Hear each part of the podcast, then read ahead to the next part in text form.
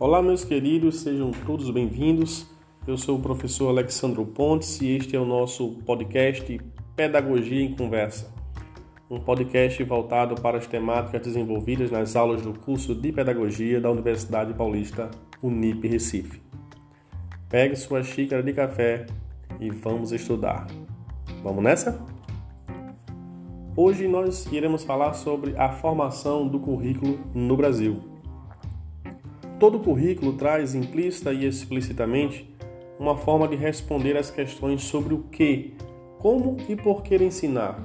Ou seja, falar em currículo escolar significa refletir sobre a intencionalidade da prática educativa. E quando nós falamos em refletir sobre a prática educativa, fazemos alguns questionamentos. Quem seleciona os conteúdos que devemos ensinar na escola? Quais os critérios para a seleção e organização do currículo? Qual é o significado pedagógico e político do currículo? O artigo duzentos e dez da Constituição Federal Brasileira estabelece ao governo a incumbência de fixar conteúdos mínimos para o ensino fundamental de maneira a assegurar a formação básica comum e respeito aos valores culturais, artísticos, nacionais e regionais. O currículo escolar refere-se ao conjunto de saberes, conhecimentos, habilidades e conteúdos que são considerados legítimos e válidos para ensinar aos alunos no dia a dia da escola. Ele é definido em função das referências teóricas.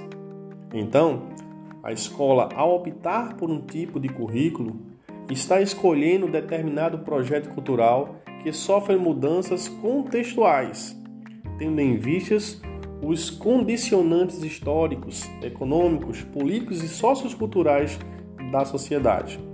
O currículo não pode ser analisado como instrumento neutro e atemporal. O currículo escolar é um artefato social, concebido para realizar determinados objetivos humanos específicos. Longe de ser um produto tecnicamente racional, que resume imparcialmente o conhecimento tal como ele existe num dado momento histórico, o currículo escolar pode ser visto como veículo e portador de propriedades sociais. Estudiosos afirmam ainda que o currículo precisa ser analisado numa perspectiva processual, compreendendo-se como irrealizado, desde a concepção até a concretização na prática educativa. Para tanto, constrói um esquema curricular, distinguindo seis níveis de concretização curricular que permitem compreender o processo de construção. São eles: o currículo prescrito, currículo apresentado aos professores, currículo moldado pelos professores, currículo em ação, currículo avaliado e o currículo realizado.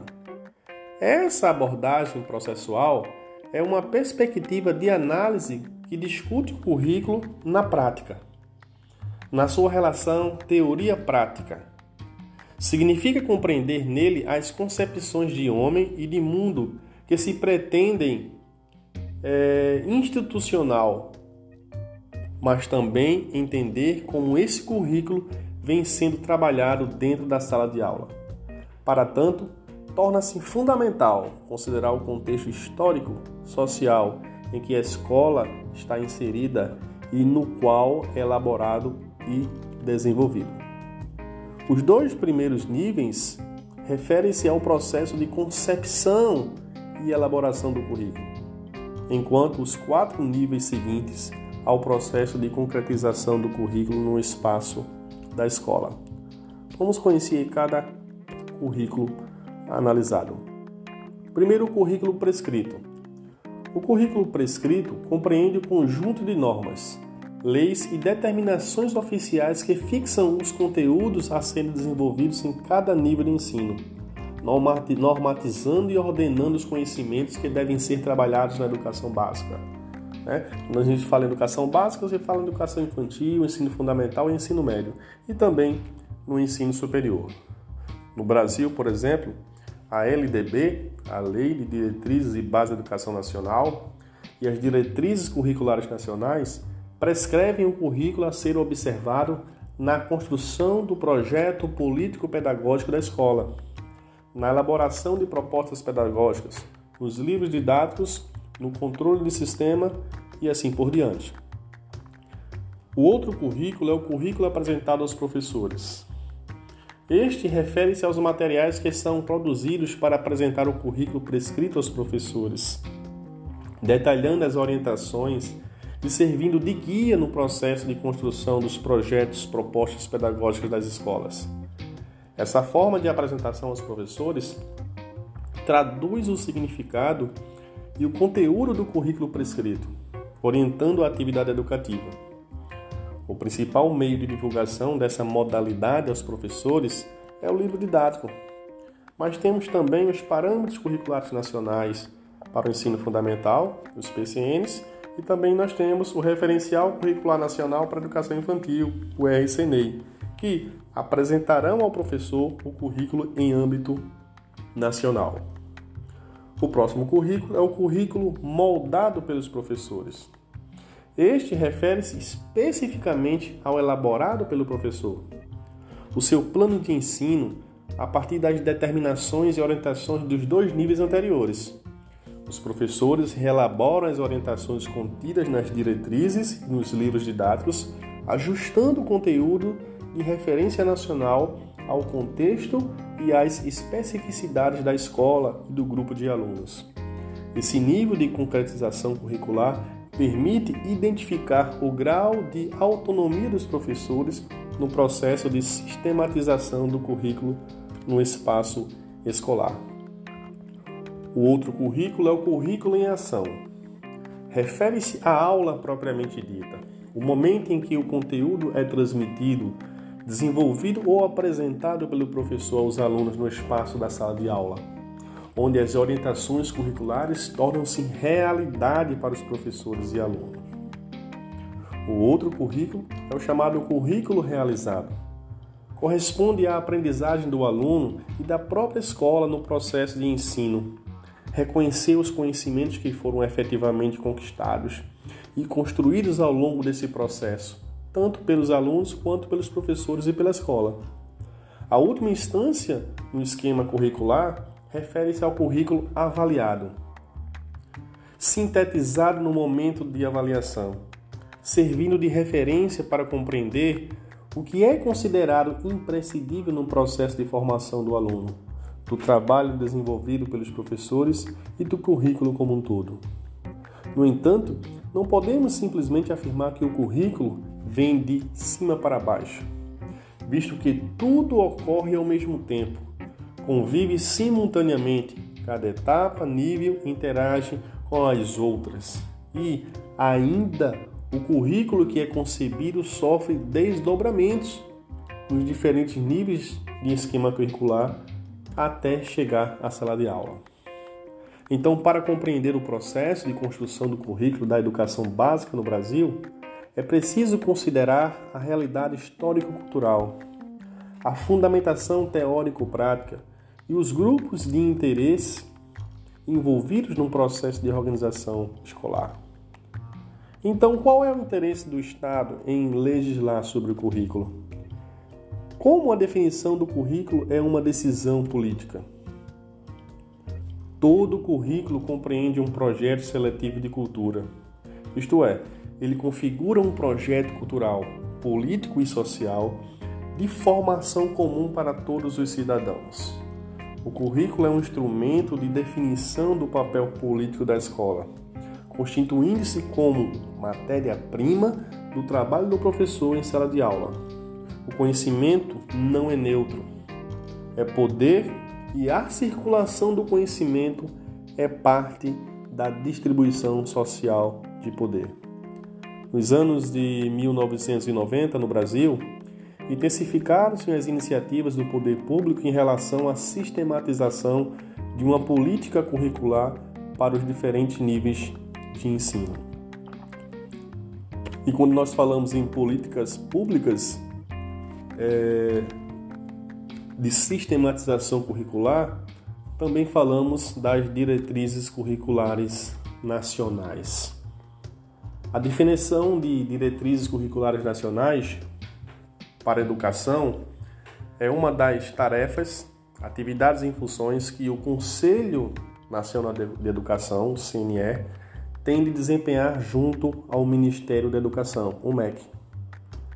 Trata-se de um órgão integrante do Ministério da Educação. O atual C N E ele foi instituído pela Lei nove mil cento e trinta e um, de vinte e cinco de onze de mil novecentos e noventa e cinco, e tem por missão assegurar a participação da sociedade no desenvolvimento, no aprimoramento e na consolidação da educação nacional de qualidade. Compete a esse órgão normatizar, deliberar e assessorar o Ministério da Educação, cabendo-lhe formular e avaliar a Política Nacional de Educação, zelando pela qualidade do ensino, valendo pelo cumprimento das leis educacionais e assegurando a participação da sociedade na busca de uma educação de qualidade. As decisões no Conselho Nacional de Educação podem ser realizadas em três instâncias: no Conselho Pleno, da Câmara de Educação Básica e na Câmara de Educação Superior, visando ao diálogo e à articulação das diferentes etapas do processo de escolarização. Cabe à Câmara de Educação Básica analisar e emitir pareceres sobre procedimentos e resultados de processos de avaliação da educação infantil, fundamental, médio, profissional e especial. Deliberar sobre diretrizes curriculares propostas pelo Ministério da Educação e acompanhar a execução do Plano Nacional de Educação, o P N E.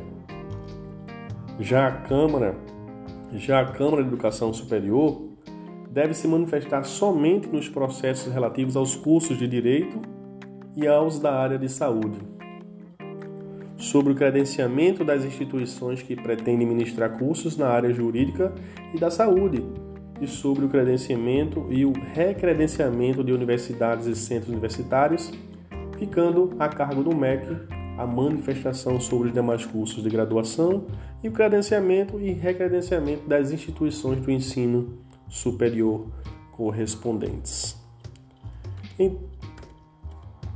Mas, afinal, o que são as diretrizes curriculares? São referenciais legais com as quais todas as instituições escolares devem se orientar para a construção do projeto político-pedagógico, ou seja, são diretrizes normatizadoras do currículo escolar, traduzindo a partir de princípios e concepções os conteúdos mínimos que devem ser ensinados aos alunos na escola. No Brasil, temos diretrizes estabelecidas para todas as etapas e modalidades de ensino.